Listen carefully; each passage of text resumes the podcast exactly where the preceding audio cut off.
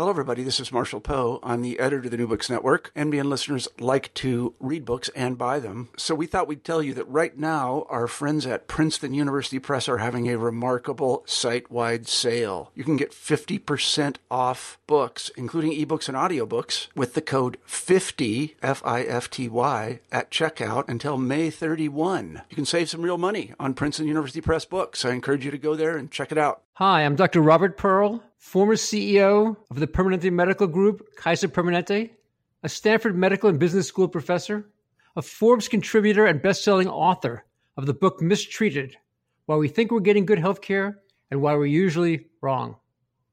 And I am Jeremy Corr, host of the New Books in Medicine podcast. American healthcare is broken. Across the United States, there are over 200,000 patient deaths from medical error every year, growing physician burnout, outdated technology, and inconvenient and delayed care for patients. And on top of all of this, skyrocketing drug prices and increasingly unaffordable out of pocket patient expenses. For decades, our nation's political and medical leaders have talked about fixing the American healthcare system, and yet the problems are now greater than in the past.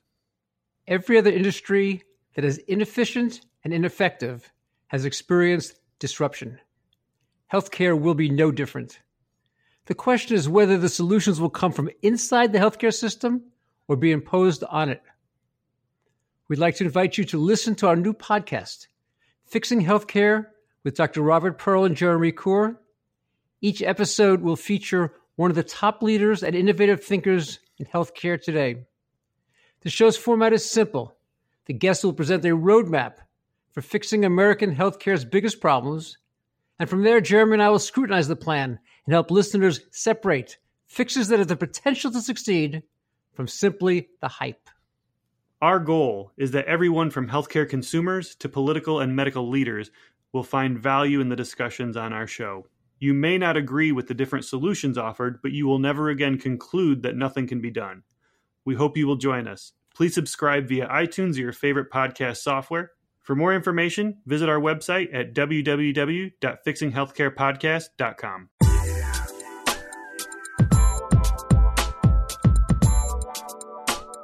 Hi, everyone. This is Mikey McGovern, and you're listening to new books in science, technology, and society.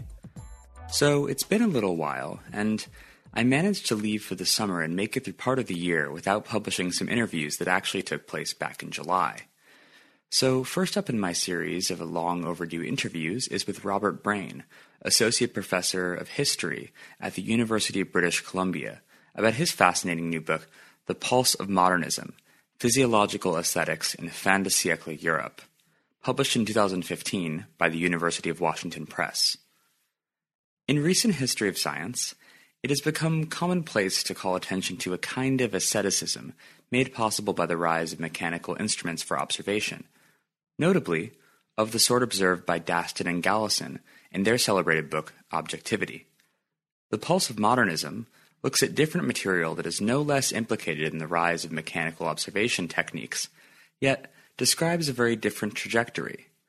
Physiological recording instruments produced representations that were interpreted as affording a new kind of vibratory vitality to life, and the enthusiasm for its application to various domains even gave rise to the use of these techniques in early modernist art.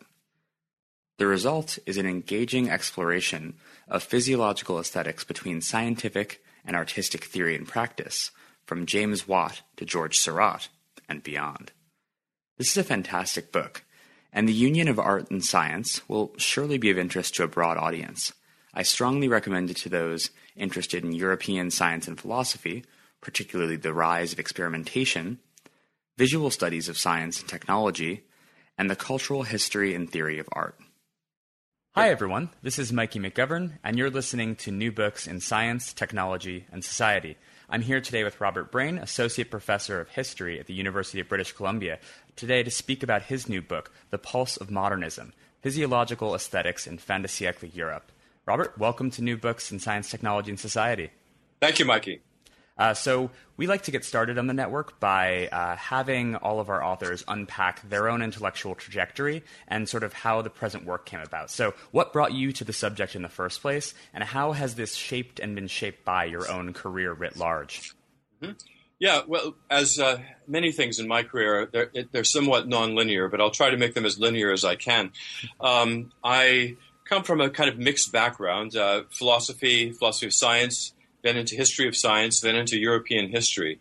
And um, my the focus of uh, I had a broad education in history of science uh, at uh, in in Europe and at the University of Wisconsin and at UCLA. And uh, and at UCLA, I did a, a, lot of European history, and I focused particularly on the late 19th century as well. Um, my intellectual focus in the history of science tended to be biomedical disciplines, um, and I began by working on a dissertation which uh, which I initially thought would be on um, medical instrumentation in the 19th century.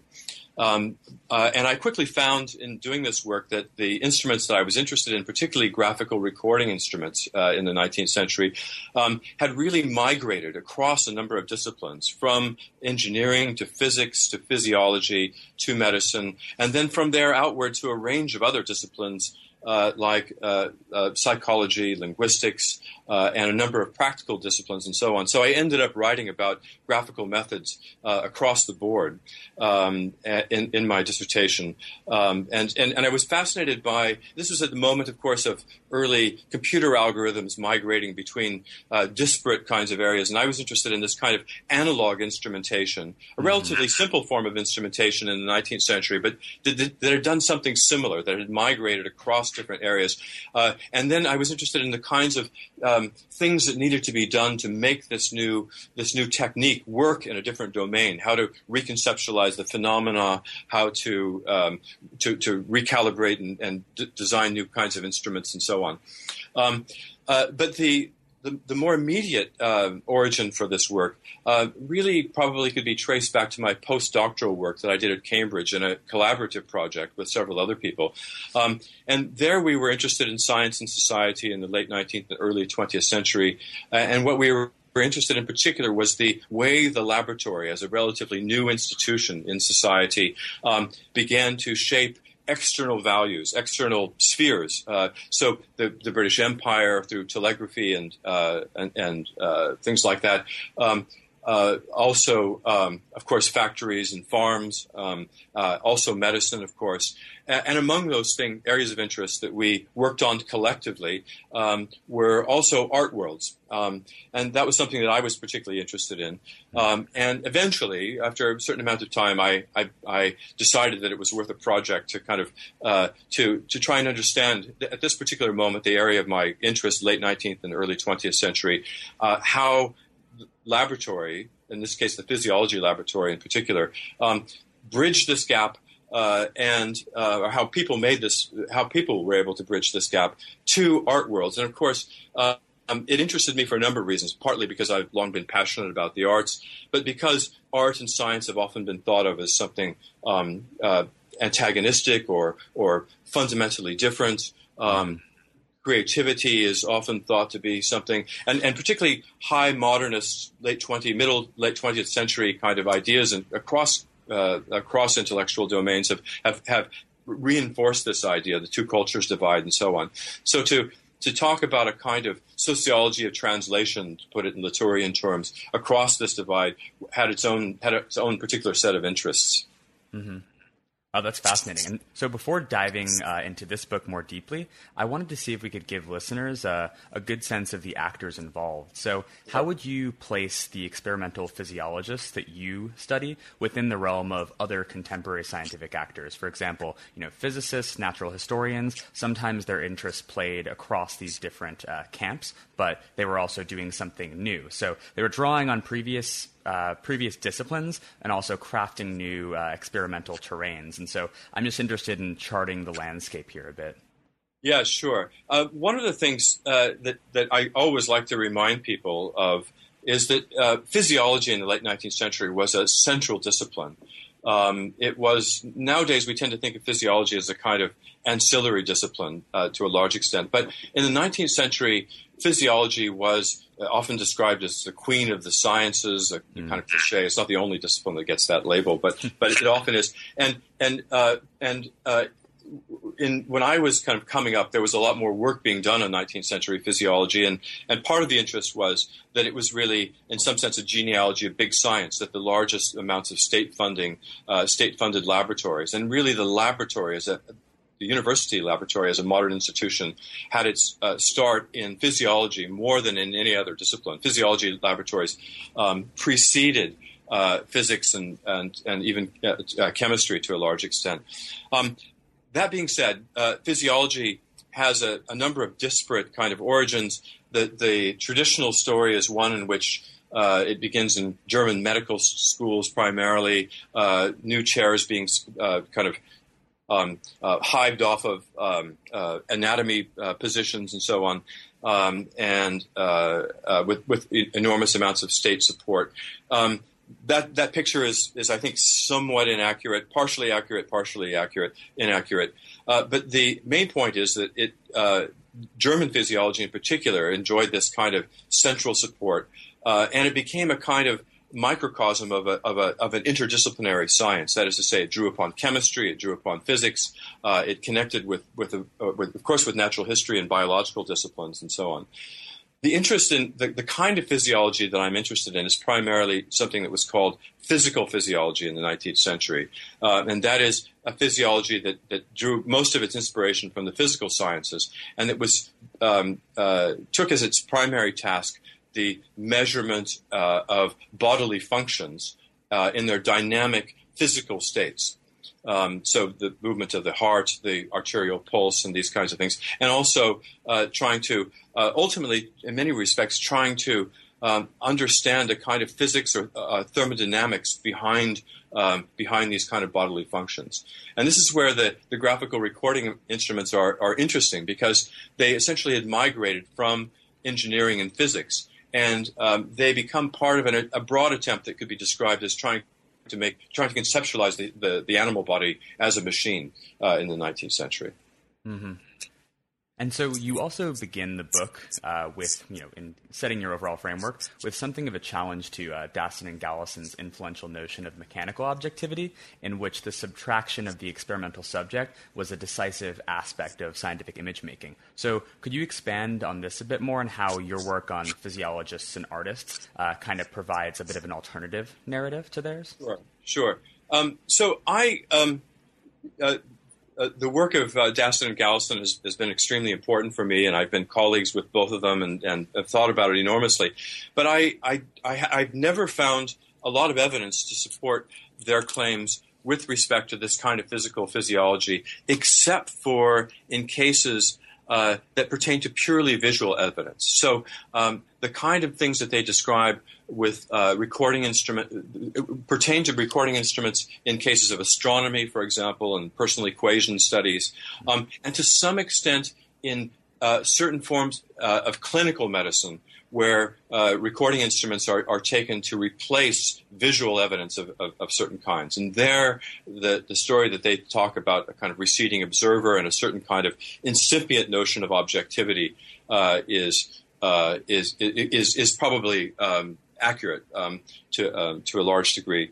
Um, the language of objectivity, of course, is a bit anachronistic. Uh, the 19th century, the mid 19th century, doesn't talk about it. It has a certain life amongst neo Kantians and so on.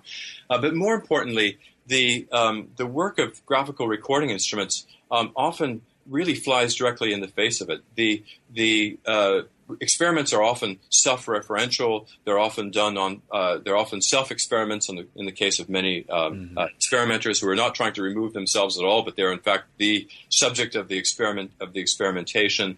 Um, the um, uh, they're often interested in um, a whole range of kind of relays that occur between subject and object, between experimenter, uh, that uh, that make any kind of idea of a kind of um, of a kind of neutral observer uh, quite impossible. Um, so it, it, it's one in which, which, the body is, is rather than being something excluded, is actually being linked in a series of relays uh, with uh, with uh, to, to other to other observers and to other um, and, and to the instruments themselves. Mm-hmm. so it foregrounds the body more than anything else because you know, the work is on the body itself. That's that's fascinating. And so the other, uh, so as for your own theoretical frameworks, you kind of uh, frame the two halves of the book, which, by the way, for readers are the first is dealing more with physiology, and the second more with physiological aesthetics and art. Um, and so these two halves of the book are framed uh, with different kind of work on systems. So in the first half, you describe uh, Hans-Jörg Rheinberger's notion of an experimental system, and then uh, in the second part, you talk about uh, Harry Collins's appropriation of expert systems. Um, so I was wondering if you could spell out a bit what these two framings of kinds of systems mean for the work as sort of a map to the overall uh, book?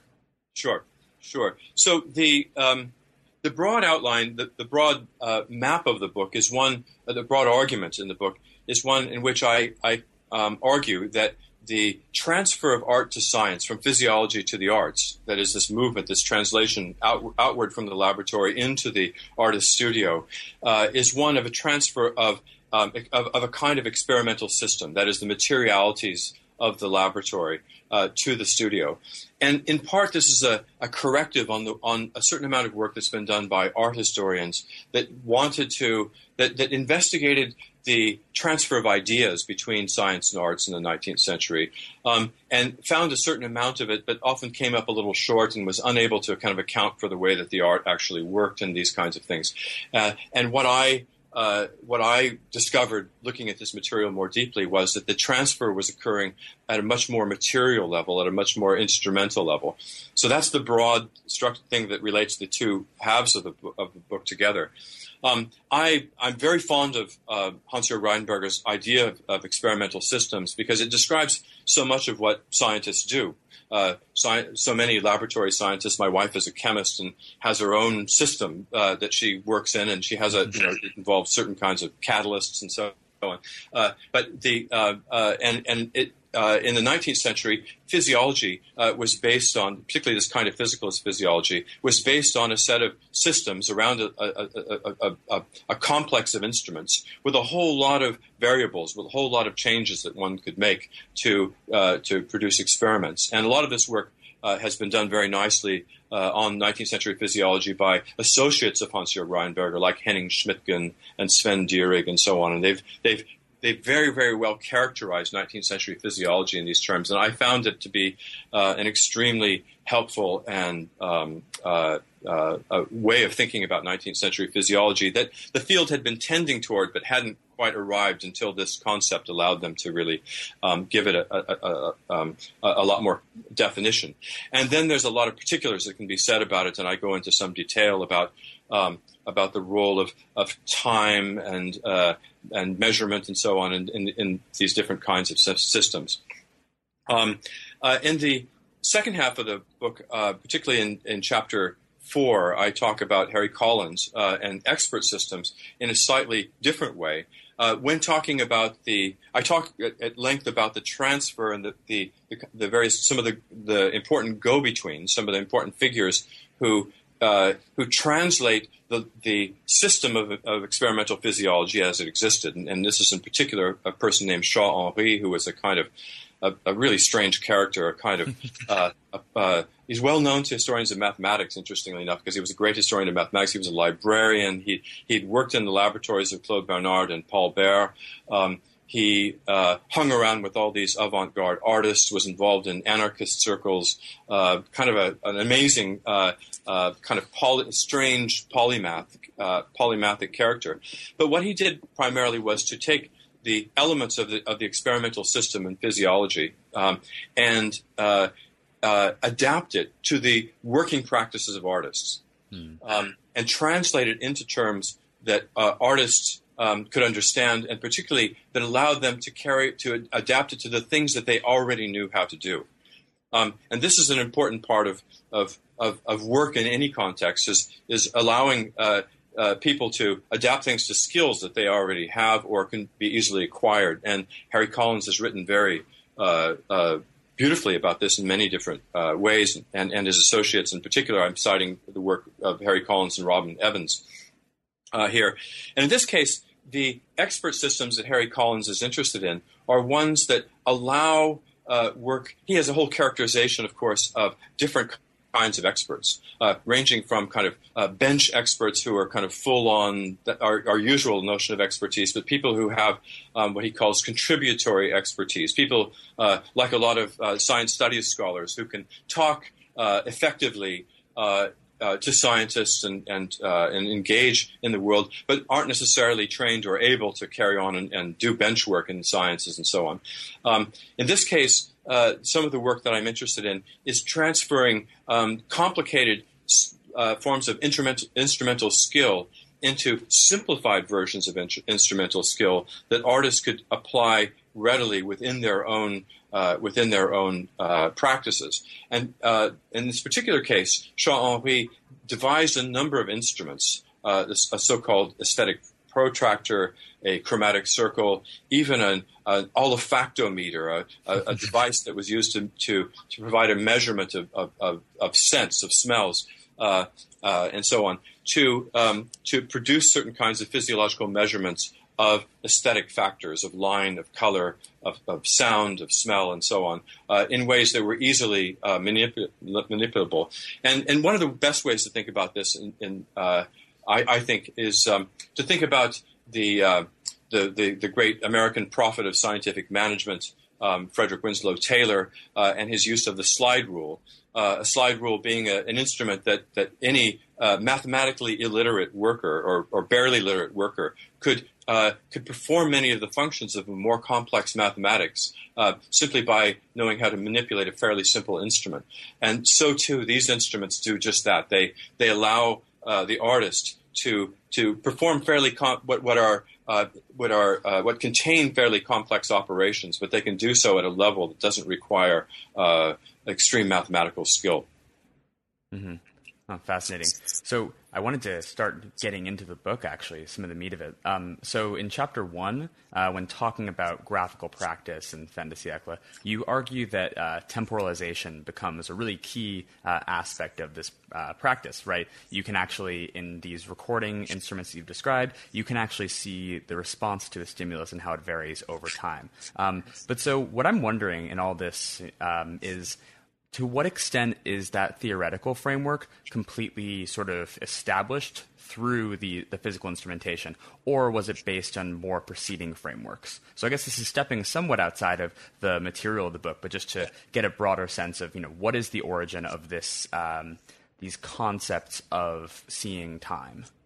Mm-hmm. Um, uh, well, I think I tend to think of it in, in terms of instruments themselves. Mm-hmm. Uh, and the, the, the innovation of these instruments more broadly um, are uh, these recording instruments are closely connected to the um, the development of steam power and a kind of dynamical forms of, of measurement in science. And this is done. This this in, in many respects is, is, was, was done in early 19th century, prime, more by engineers than by physicists, although it becomes part of uh, the new energy physics that emerges uh, in the 19th century.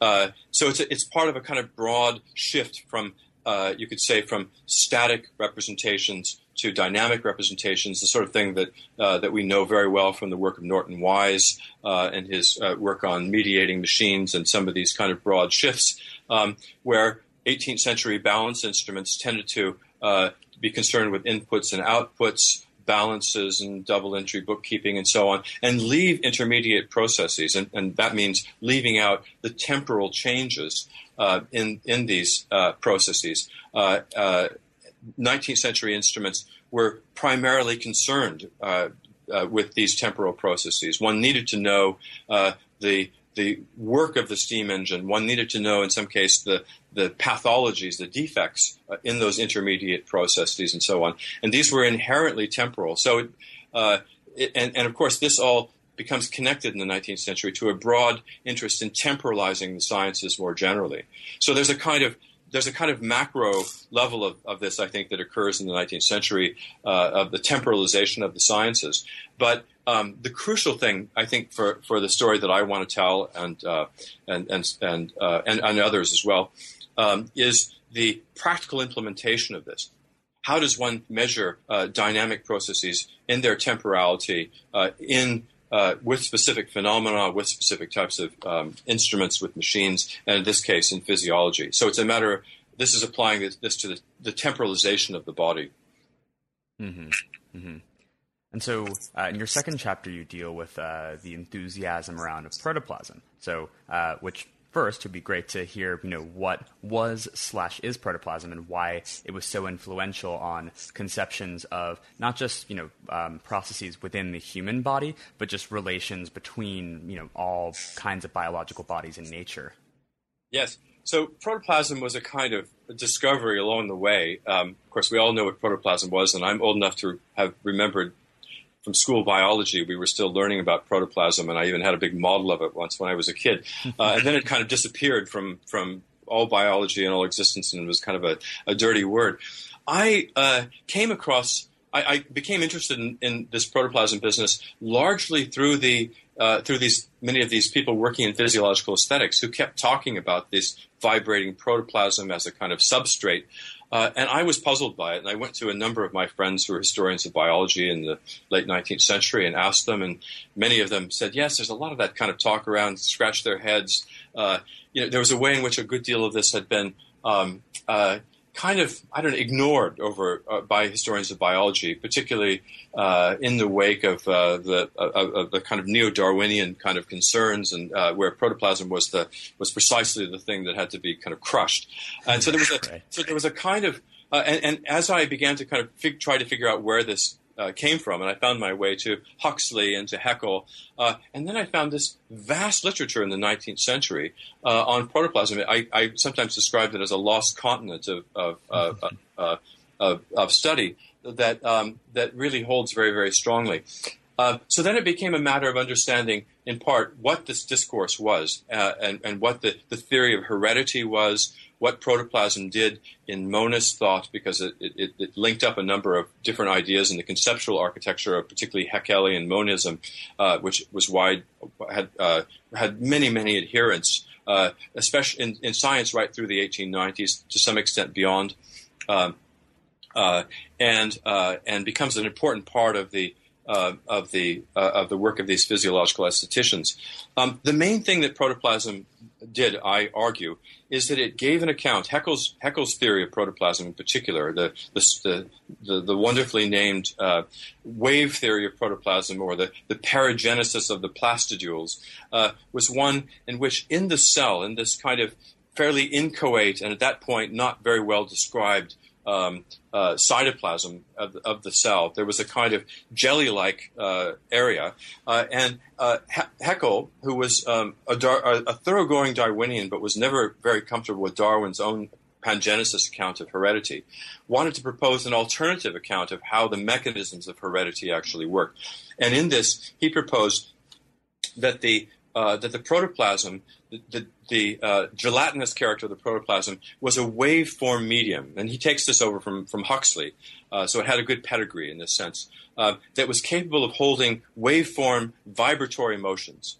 Um, and this idea uh, uh, had a couple of um, uh, attractive features to scientists in the 1860s and 70s. One of them is that it it, it seemed to connect the mechanics of heredity to the kind of um, uh, continuous character of a lot of physics in, in this area, in acoustics and electricity and so so on, a kind of waveform model, uh, and and perhaps even more importantly, it connected uh, the theory of the cell and the theory of heredity to the predominant modes of physiology, which reg- which tried to register these kind of waveform uh, periodic motions of um, of physiological functions, and so Haeckel elaborated a theory.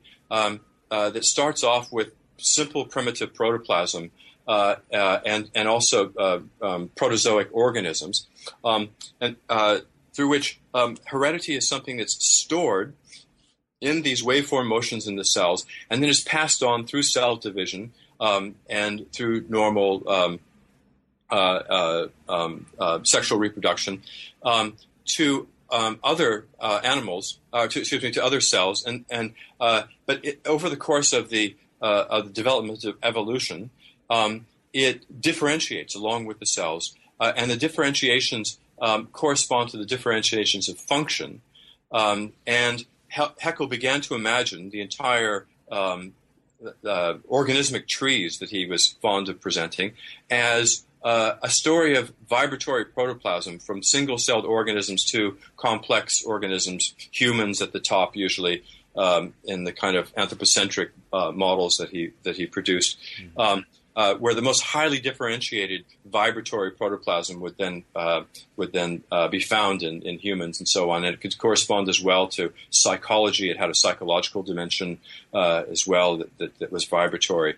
Um, and uh, this is a this is a view that um, it was it was highly speculative. Uh, but it was it was plausible within a kind of conceptual architecture of the late 19th century, um, and for that reason, uh, we see a lot of highly respectable people, many of whom renounced the theory later, uh, but hi- it was widely um, um, adhered to uh, and explained a lot of things um, in, in, in, the late 19th century.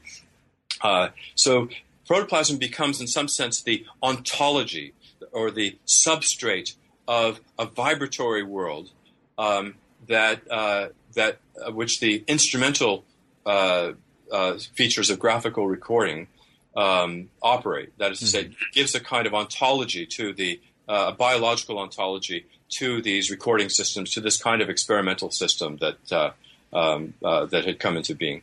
Mm-hmm, mm-hmm. So that explains, in a way, variations between pulses and sort of you know these uh, you know these variables charted over time can be sort of seen in that as matter. Yeah, that's, that's right. interesting. And so then, uh, I guess shifting to perhaps you know uh, a few levels up, kind of the organismal tree. Uh, you talk about uh, the actual work of linguistics using some of these physiological apparatuses. Um, so I'm wondering, first of all, I guess, what was linguistics like? I guess you know more linked up with philology before these kinds of recording um, devices, and then yeah, that, how did these transform uh, that theory? But yeah, let me back up and just say one more thing about the protoplasm. Uh, yeah. Haeckel's model of protoplasm uh, had codified into a, a model where uh, uh, and, and, I, and I, I have a, an image from Alfred Binet from the late 1870s uh, that codifies, that shows this um, quite. It's, it's, a picture from his laboratory where he has a picture of an infusoria, a single-celled organism, uh, on one side, uh, the human brain on the other, and the recording instrument in the middle. So what you're yeah, doing is trying to, image. you're, you're trying to sort of to measure these kinds of vibrations. So uh, uh, one of the crucial aspects of this is that this ontology also in the end becomes a kind of what you could say an anthropology, that is an account of, of, of human nature within this evolutionary framework. Um, and that's important for the linguistics because um, uh, linguistics uh, em- embarks on a similar kind of trajectory. linguistics, like every discipline, has its own story in a way. Uh, and um, part of the story I tell is one uh, in which the uh, an older discipline of philology was adapted to this new physiological uh, graphical recording um, uh, program. Uh, so, uh, from the early 19th century, the beginnings of, of philology as a as a um, as a science, of course, uh, well documented and a, and, a, and, a, and a, crucial, essential science in German universities in the early 19th century, um, had been largely a textual discipline. Um, with Franz Bopp and uh, a range of others, um, uh, and of course uh, had begun to chart the relations between uh, Indo-European languages. Sanskrit, Proto-Sanskrit had begun on the basis of, of, of the kind of morphology of, um, of sounds and, and, linguistic structures to chart these, these, these long historical relations. Um, in the 1860s and 1870s, uh, this model, which had always had a slightly organic, an organicist kind of tinge to it in the work of these German philologists, had become adapted to a Darwinian model to a large extent um, through the work of particularly of August Schleicher, a German. Um, and uh, so the model of linguistics was even more bi- biologized in, in, in, that sense. But it remained a textual discipline, um, one in which you were um, concerned, people were concerned with the uh, with the words on the page, with the written word, um, and sound was seen as something secondary. Even though when people were studying sound shifts and so on, it was sound only as mediated through language. Mm-hmm. Beginning in the 1860s and 70s, um, as some of these physiologists began to apply these graphical recordings to um, to vocalization, uh, they began to realize that they could um, uh, do things that were important. Um, they could say things about linguistics and vocalization and phonetics that no one had ever been able to say before. Um, and in many respects, they could get at phenomena in a more primary way uh, than, than than mere textualists had, had done. Ernst Brücke, one of the pioneers of this of this kind of thing, compared it to the difference between doing real anatomy and a kind of uh, pre-Vesalian anatomy, where uh, it was all about the anatomy texts rather than actual dissections, mm-hmm. and gradually dissection kind of uh, runs ahead of, of, of, of the authority of the text. Um, and there's something analogous to that going on here, where uh, they begin to do recordings of, of all sorts of vocalization. They begin become in, interested in um, uh, the different ways that vocal sounds are produced. Um, they begin to understand that, that, that vocal sounds and, and, it varies from language to language are produced not just in the mouth but in the chest, and there's a whole range of different organs of phonation uh, involved, uh, and so on. Um, and uh, along the way, uh, Ernst um, uh, does a pioneering study of the vocalization of poetry as well, of German poetry, of North German. Um, of North German verse, and one of the things that he's keen to show in this is that uh, the um, uh, the actual way that sounds are made uh, in the in the recitation, the professional recitation of poetry, doesn't correspond at all to the rules that uh, the rules of grammarians and the the theorists of prosody um, have handed down. And those were, of course, in German, had been theories of, of language that had been adapted essentially from classical languages, from Greek and Latin, um, and had sort of forced German into this kind of classical Procrustean bed. And uh, and and shows that actually it doesn't work that way at all. It's actually going completely against the grain of a lot of these rules, uh, and one has to kind of continually look the other way uh, to see how the language is actually working. Mm-hmm. Um, and uh, meanwhile, in, in France in particular, um, a, a, a, generation of linguists uh, using these new instruments begin to map out patois uh, and become interested in producing linguistic maps of, of, France. And this idea spreads throughout Europe. They, they develop instruments that they can take into the field uh, and, re- and graphically record. This is before the phonograph. Later, the phonograph tends to take over a lot of these kinds of studies. But initially, they're going out and they're graphically recording the different dialects uh, uh, across the country, and they're uh, they're producing maps of of the small shifts um, over geographical space in these various sounds, and they're very interested in how people essentially socially calibrate one another uh, to be able to understand how how in the world can people in a village understand a particular dialect and people in the next village not understand it. Everyone speaks the same way in one village and not in the other, um, and this leads to a lot of um, a, lot of reflection on the, the kind of muscular training, the particular kind of skill that, that speaking uh, speaking language involves, and so on. Uh, and this idea, this approach to language, um, comes as a bit of a revolution within linguistic science, uh, and comes as a as a huge challenge to mm-hmm. Uh, to a more textually oriented philology.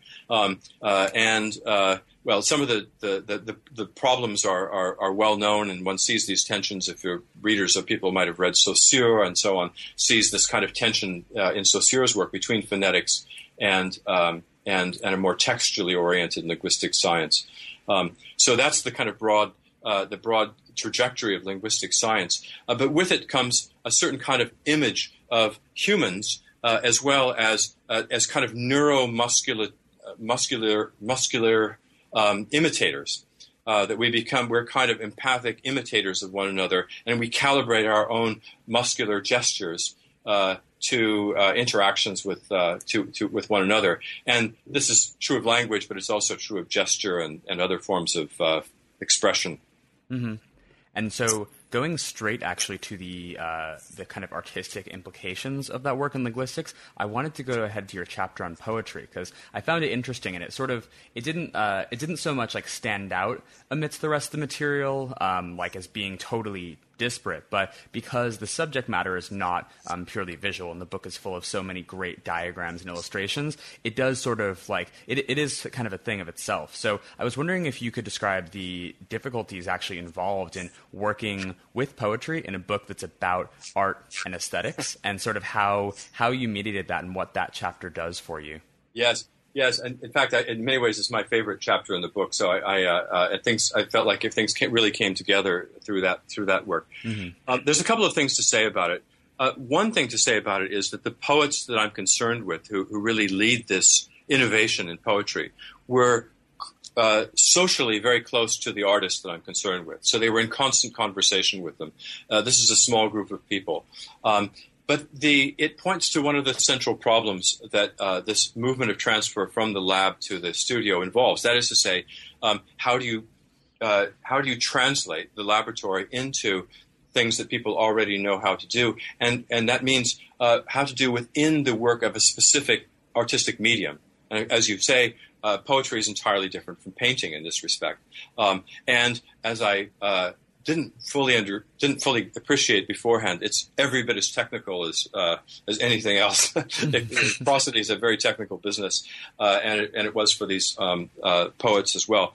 The, um, the the main concern that they have, so they're they're very fascinated by the work of these um, of, Broca and then of a number of French um, uh, uh, French um, physiologists on this on the on vocalization, beginning with Etienne Jules Marey, uh, extending to Abbe Rousselot, who, who becomes the, the, real giant of French phonetics in the mm-hmm. late early 20th century.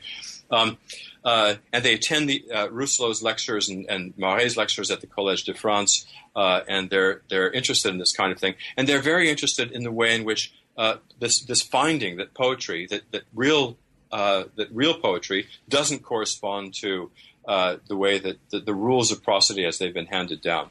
Now these are kind of avant-garde anarchists. They think that uh, they think that uh, the, the, conventions and rules of the past are are, are, are stifling. Um, in particular, one needs to remember that that in the French case, um, a uh, little bit different from that in English and, and some other languages. Um, the rules of prosody are codified by the French Academy, by the Académie Française, uh, and the rules of the French, the, the primary, the default French form of poetry, the Alexandrine form, were codified in the 17th century. Uh, with uh, great poets like Racine and, and Boileau and, and various others. Um, and so it has a very fixed metric structure, modeled on classical Greek and Latin structures. Um, and uh, according to the kind of traditional French idea, there's no real getting around it. That's just the, the natural form that poetry takes in French. Um, and you can bend it and twist it a little bit, and, and poets uh, had tried to do that. But, but it, it was kind of locked into a very fixed syllabic metrical structure. Um, so everything about this was anathema to these avant-garde poets. They hated the state domination of the poetry. They didn't like the kind of rules. They wanted to get around it, and they saw a chance to do this in this new um, in this new physiology. Mm-hmm. Um, and so, uh, so, but the question then became how to translate uh, the physiology into the poetry. And in this case, um, they began to talk about the temporalities of the uh, of poetry um, uh, as uh, as their uh, uh, rather the, the, temporalities of poetry as a spoken language, in contrast to the uh, temporalities marked by classical metrical structures. Um, and graphic recordings of the voice had their own temporalities to them. You could see rises and pitches. You could see various moments of aspiration uh, in the formant uh, and, and, and uh, in, in, the making of different kinds of sounds, um, and so on. Uh, and so they began to, um, initially in a somewhat speculative way, although eventually then they began to really do uh, a lot of experimental work on this, um, began to think about um, what in poetry is uh, the, the, central problem of lineation. That is to say, the length of a line, the the metrical structure of the line, the uh, the, the moments of accent um, uh, to these, um, and they began to first of all, the first task was to show how real lived poetry, even Alexandrine poetry, didn't actually follow the rules. So the first point was nobody follows the rules anyway. Uh, they, it just it just looks that way on the page, and and and professors of literature all make it look like it all fits, but it really doesn't. um, but this but the corollary to that was the possibility of a new uh, free verse, as they called it, a vers libre is the French term, uh, and the idea was, if that's the case, why hold to this to this model of uh, this rigid model of poetry, why not allow verse to, to be free, uh, to, to operate according to different kinds of structures? Um, and with this, then they, they began to adopt the same kinds of models that the painters were adopting. They began to look for the, the smallest possible units. They began to look for small uh, rhythmic units that then could be built into larger structures. Um, the other idea is that you could communicate um, the physiological rhythm of the poet, um, uh, him or herself, directly into the into the poem, which would then be recovered by the reader or auditor of the poem, uh, and um, so there's a kind of physiological communication between um, that, that, would work from um, poet to to poetic work to uh, beholder to the uh, artistic spectator uh, that could be uh, that, that, that, forms a whole a model of a transitive communication, a kind of physiological model that corresponds entirely to the model that the linguists were uh, busy articulating. Um, uh, and it, it, was highly imitative. It, it, corresponded to this kind of neuromuscular imitation model that that uh, that linguists were were operating uh, operating under, and so on.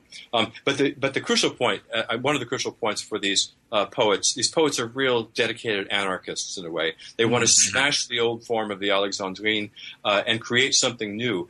And the idea, uh, in in direct correspondence with anarchist theories of things. Uh, anarchist theory, anarchists believe that the institutions of the received institutions of the world were all deeply corrupted, in some sense, needed to be smashed, and a new, more harmonious, new, a truer, uh, truer to nature um, uh, kinds of institutions needed to grow up in their place. And so this would happen in the domain of poetry, as it would hopefully happen in the domain of banks and political institutions and a range of other things.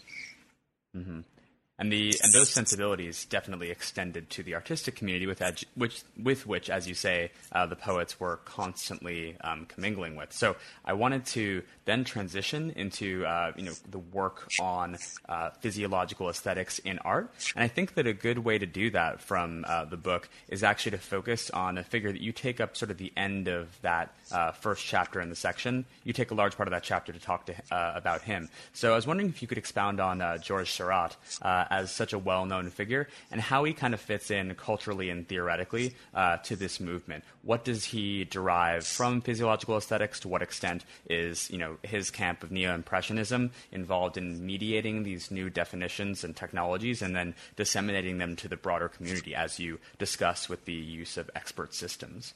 Yeah, yeah. So Seurat is a is the is the in this period the most important artist uh, for my story and um, and by any account, he's one of the most important artists of this of this uh, late 19th century period. Um, he was Seurat was very uh, involved in this group of avant in this avant-garde circle uh, with these poets. Gustave Kahn was one of his closest friends.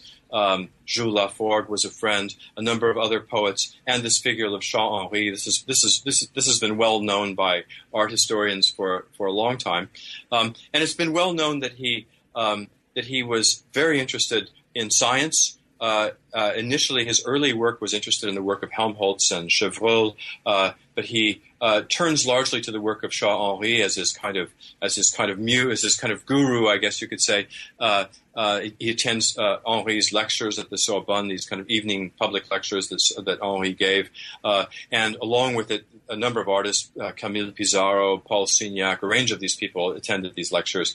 Um, art historians have often been interested in the transmission of the conceptual ideas uh, and how they might have worked to uh, in, in so, uh, uh made it into Seurat's work.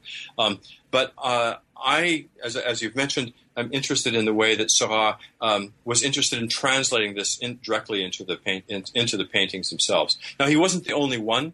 Uh, in fact, um, uh, his good friend Paul Signac was every bit as avid to do this and, and painted um, uh, used uh, the, the, this kind of expert system as I describe it, um, also in, in, all of his works. Uh, not as great an artist as, as Seurat uh, in, in, in, many many ways. Much more of a kind of um, uh, a kind of um, a rote kind of painter. Still a good painter, but but not a not not not a not an artist at the same level of Seurat, as Seurat.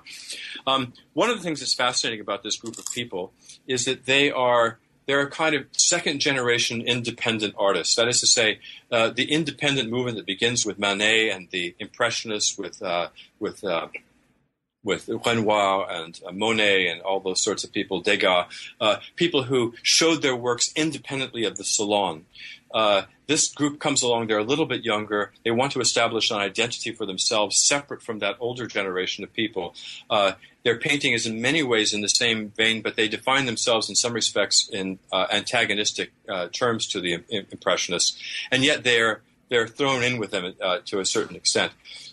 One of their main concerns is uh, how to establish art in a world uh, free of, of salon patronage. So up until this point, all arts have been cro- controlled by state salons, by systems of, of painters. Um, artists had been trained largely in state institutions, uh, academies of beaux arts, and so on, as was Seurat, in fact. Um, uh, and they were interested in how to uh, how to sell their paintings, quite simply, in this world, which they thought was it, was a, it was on one hand a free market world, but it was an anarchist world uh, as they understood it as well. Um, uh, so part of what they wanted was a means for gaining control over their painting and over the effects of their painting on the viewer. So they, they thought that in a market based economy where things weren't mediated through all of these these um, these mediators and, and all the expectations that traditional conventions of painting would have, they uh, could use the new psychophysiological aesthetic to gain control, to paint in a way that they could have calculable effects on the viewers themselves, that, view, that the viewers would experience joy or anguish or sadness, a whole catalog of emotions. They would find paintings vitalizing or inhibiting as they as they wanted. Uh, they could even make it a little more complicated and bring various kinds of complicated uh, contradictions into the paintings in, in, in, these kinds of ways, or different parts of the of the work, and so on. Um, so there was a, a, a movement to gain control over the work, and the the science, this new physiological aesthetics, um, seemed to offer that to them, and so it was very attractive to them in this way. And as anarchists, they anarchists in this period were very pro-science. The leading anarchist theorists, Kropotkin and Reclus and so on, were mostly scientists themselves. So it all fit to a, a certain kind of picture, using science to to gain control over a certain kind of market. Um, and so Seurat was a uh, and, and, this applied to all the dimensions of physiological aesthetics, to the measurement of line, to the measurement of color, and so on. One important um, uh, feature of their work, another little piece in this larger puzzle, was that they were also uh, aesthetically committed Wagnerians. And, and what that means, uh, uh, they were uh, drawn to Richard Wagner's theory of the total work of art, the Gesamtkunstwerk. and they had this idea that, that art should uh, um, every work of art should embody all the other works of all the other genres of art. So painting should have a, a musical component, should have an uh, should have a poetic component, should evoke these uh, kinds of things um, through some uh, some technique that would uh, produce a kind of synesthesia uh, in a way. Um, and the psychophysiology um, uh, helped was a, was a was a provided a model for inducing synesthetic effects uh, in the viewer. So it, it, promised all these kinds of things. Um, uh, and so Seurat painted according to these methods. Uh, they were widely publicized by various figures across, uh, uh, closely associated with the with the neo-impressionist movement. Above all, a figure the the the uh, the writer Felix Fénéon, uh, who was one of the most trenchant art critics of the late 19th century, um, explained, tried to explain these theories to the public on how these things were working, uh, and so on. Um, and it all was going swimmingly for a while, um, but at a certain point, there was a bit of an artistic backlash. People um, began to say, make the charge, all this scientific painting, all this attempts to sort of calculate the various elements of the painting, um, didn't it produce a kind of mechanical painting, something that was done um, uh, as if by a machine?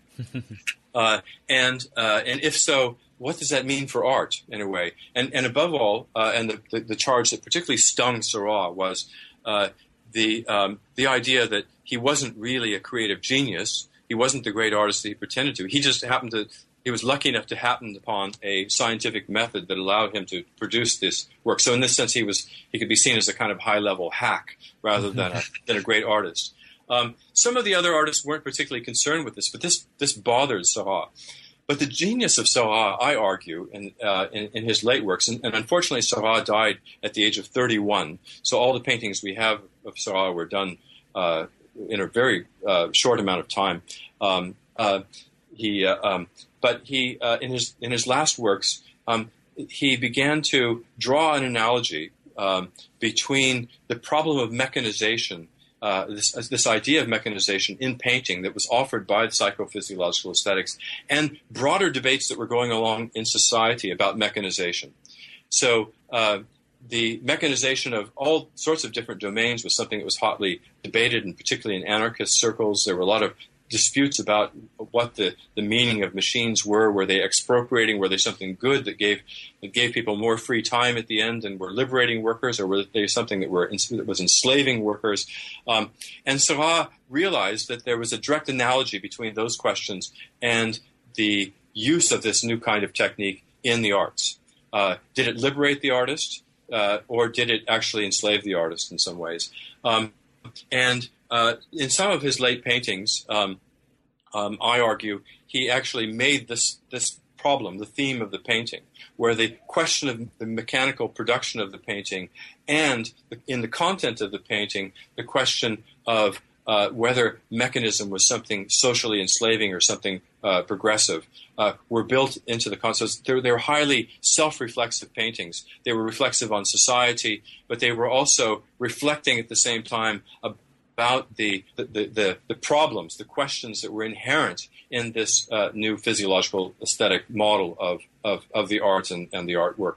Mm-hmm. And you have a really good description of this regarding his painting uh, Le Chahut, which is like you know a description of uh, typical kind of body um, uh, Moulin Rouge esque, you know, performance. When you, and I think the way you describe it, it's still open to the interpretation of the viewer, whether it is like the kind of mechanization of labor for pleasure, or you know, or otherwise, whether you know, it's actually whether this represents some horizon of like future automation, right? So there's a way in which people who are you know in these kind of you know lower class uh, positions, having to entertain wealthy gentlemen, are sort of already stuck within this mechanized grid right? And so yes. it sort of allows you to ponder that situation, and then further allows you to ponder like the possibility of the you know the mechanization of the entire situation. So maybe the eventual even replacement of the human.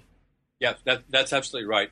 The canvas itself is a is a dense surface that I argue is really fully more fully realizes the, the transfer of this experimental system onto the, the work of art than anything else. But then the social content uh, was very disturbing. You don't know whether this is a kind of liberating, uh, this this dance uh, is a, is a kind of liberating scenario, and there's a bunch of kind of um, uh, bourgeois, sort of lurid spectators with kind of um, pig-like features and so mm-hmm. on uh, in the uh, looking on, um, and whether these dancers, these female dancers, are are being turned into kind of um, slavish machines or whether they're operating at a certain kind of um, position of superiority or liberation from their from those who are coming to see their uh, performances and so on.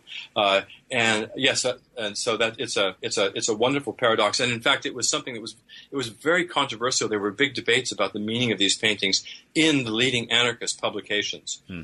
Um, uh, people didn't know. That there was a certain amount of anarchist uh, suspicion of, about where Seurat's loyalties actually lay. Uh, and I, and I think he was actually a little vexed. I think that he he was actually interested in posing the question in a more kind of urgent way. He wasn't a he wasn't as dogmatic an anarchist. He was he was a kind of anarchist fellow traveler, but he was less dogmatic than his friend Paul Signac, who tended to be a kind of party line sort of guy. Um, so, and that's the fascination of a, of a, great artist is that he, he he raised this technique then to a kind of question in and of itself. Mm-hmm, mm-hmm. And so we're kind of beginning to run a little bit short on time, but I was wondering if you could kind of quickly address the, the content of the last couple of chapters. The first being on uh, synesthesia, and the second one being on uh, kinesthetics. So the blending of senses, and then uh, movement as a sense incorporated into art itself.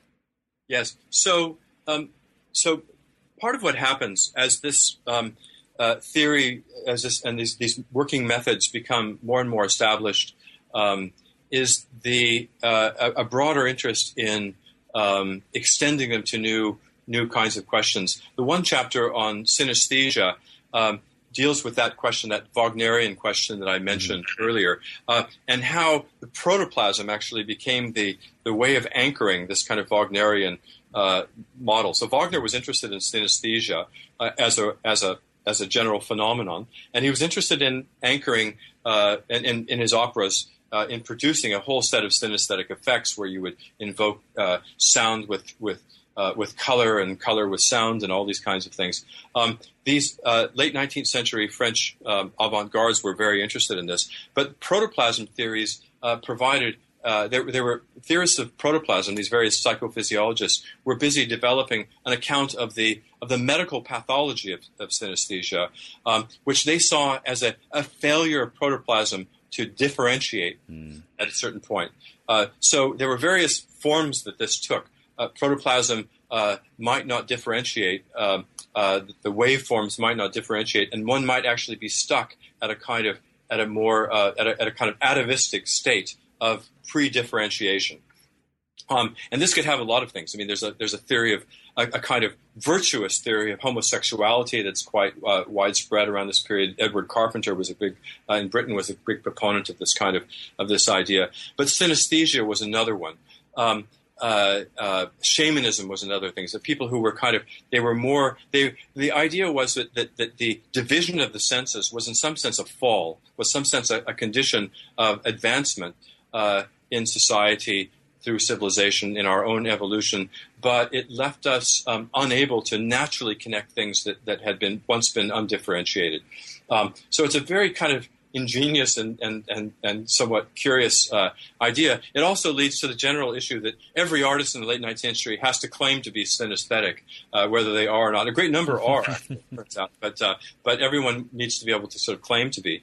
Um, and, uh, and this becomes uh, part of a, a, kind of incitement to produce synesthetic works, and it becomes a, a, a characteristic of early modernism, um, all the way from uh, Strindberg and Munch, all the way to Alexander Scriabin and so on, uh, uh, and, and, Kandinsky uh, to produce works that invoke synesthetic effects.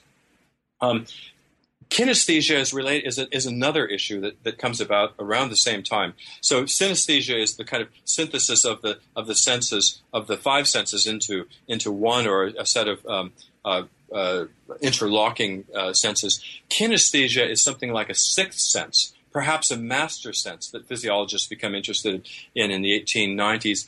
Earlier, they described it as something called the muscle sense. It has an older history in the 19th century, but they began to call it uh, kinesthesia in the uh, in, in, the 1890s. Uh, later, it becomes more uh, proprioception and, and, other things. So mm-hmm. the word kinesthesia kind of disappears to some extent. But the idea is that there's a kind of sixth sense, a master sense, a muscle sense, which um, which holds perception together. Um, and one of the things that happens, the, the general kind of theory of of aesthetic perception that emerges from physiological aesthetics um, in this period um, becomes dominated by uh, kinesthesia. So a, a, range of the effects that, that, that, were described in the earlier chapters become kind of cat- categorical, what could be described as kind of categorical perceptual differences. All the small kind of um, uh, emotional, um, affective manipulations that could be calculated and brought in. But the broader kind of condition of kinesthesia was the one that made the whole thing possible. Uh, and this is a theory that emerges, uh, that really comes into full bloom by about 1910 and really carries on uh, right through to about 1930 in the arts uh, in a, in, a, large way. And that is a certain model of what people called, uh, came to call kinesthetic empathy. Uh, empathy itself as a word is a translation of a German word. It's a coinage uh, coined uh, in 1909 by Edward Titchener to, to translate the German word Einfühlung, uh, a feeling into, which was initially a, a purely aesthetic term. Uh, and the idea was our kinesthetic sense allows us to feel into uh, into a work of art, to feel the movements of the line, to feel the movements, say, of music or color and so on, and we feel them bodily. Um, and that's the primary mode of perceiving artworks um, uh, is through this through this kind of empathic model, uh, and then within that, a whole range of other specific effects um, occur.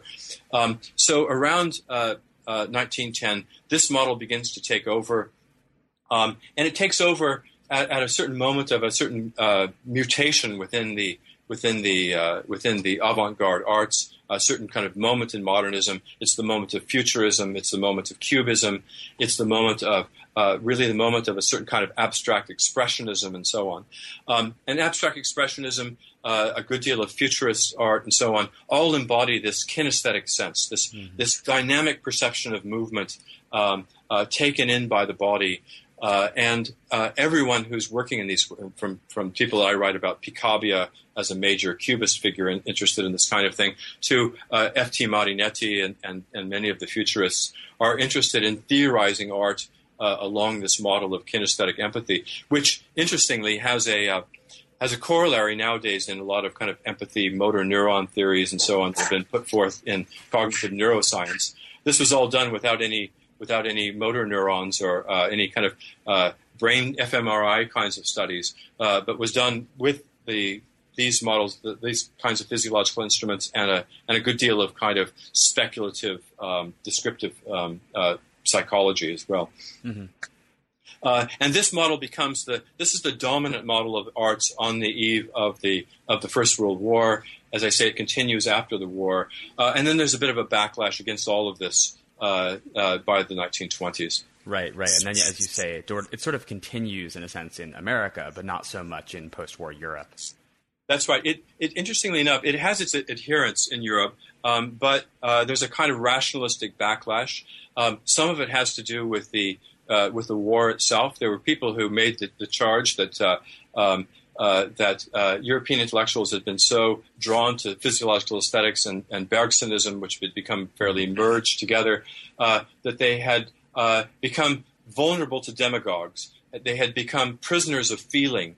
Uh, intensities of feeling that allowed for kind of irrational, the kind of irrationalities that led to the First World War was all part of this. And what was needed was a more directive rationality that uh, in the arts and in culture more generally.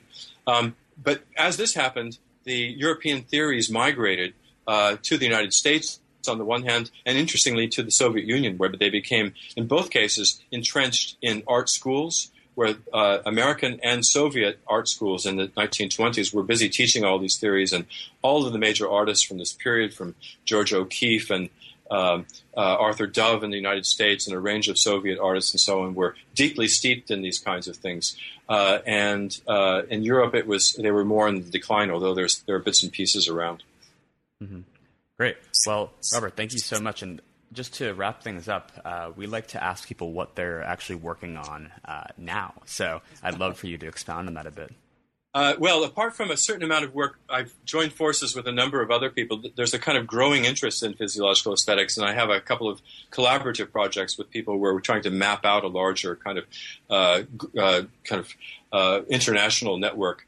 Um, but uh, my other work is actually going in a somewhat different direction. Still interested in the lab and the world, but from a, a different perspective. I'm interested in 19th uh, century um, chemistry and agriculture. Uh, and I'm interested in kind of the, the global spread of, of fertilizer and scientific agriculture in the 19th century. Uh, so there's a there's an element of continuity and an element of, of complete something entirely different. Great. Well, Robert, thank you so much for your time, and to listeners, uh, I hope you've enjoyed. This has been New Books in Science, Technology, and Society.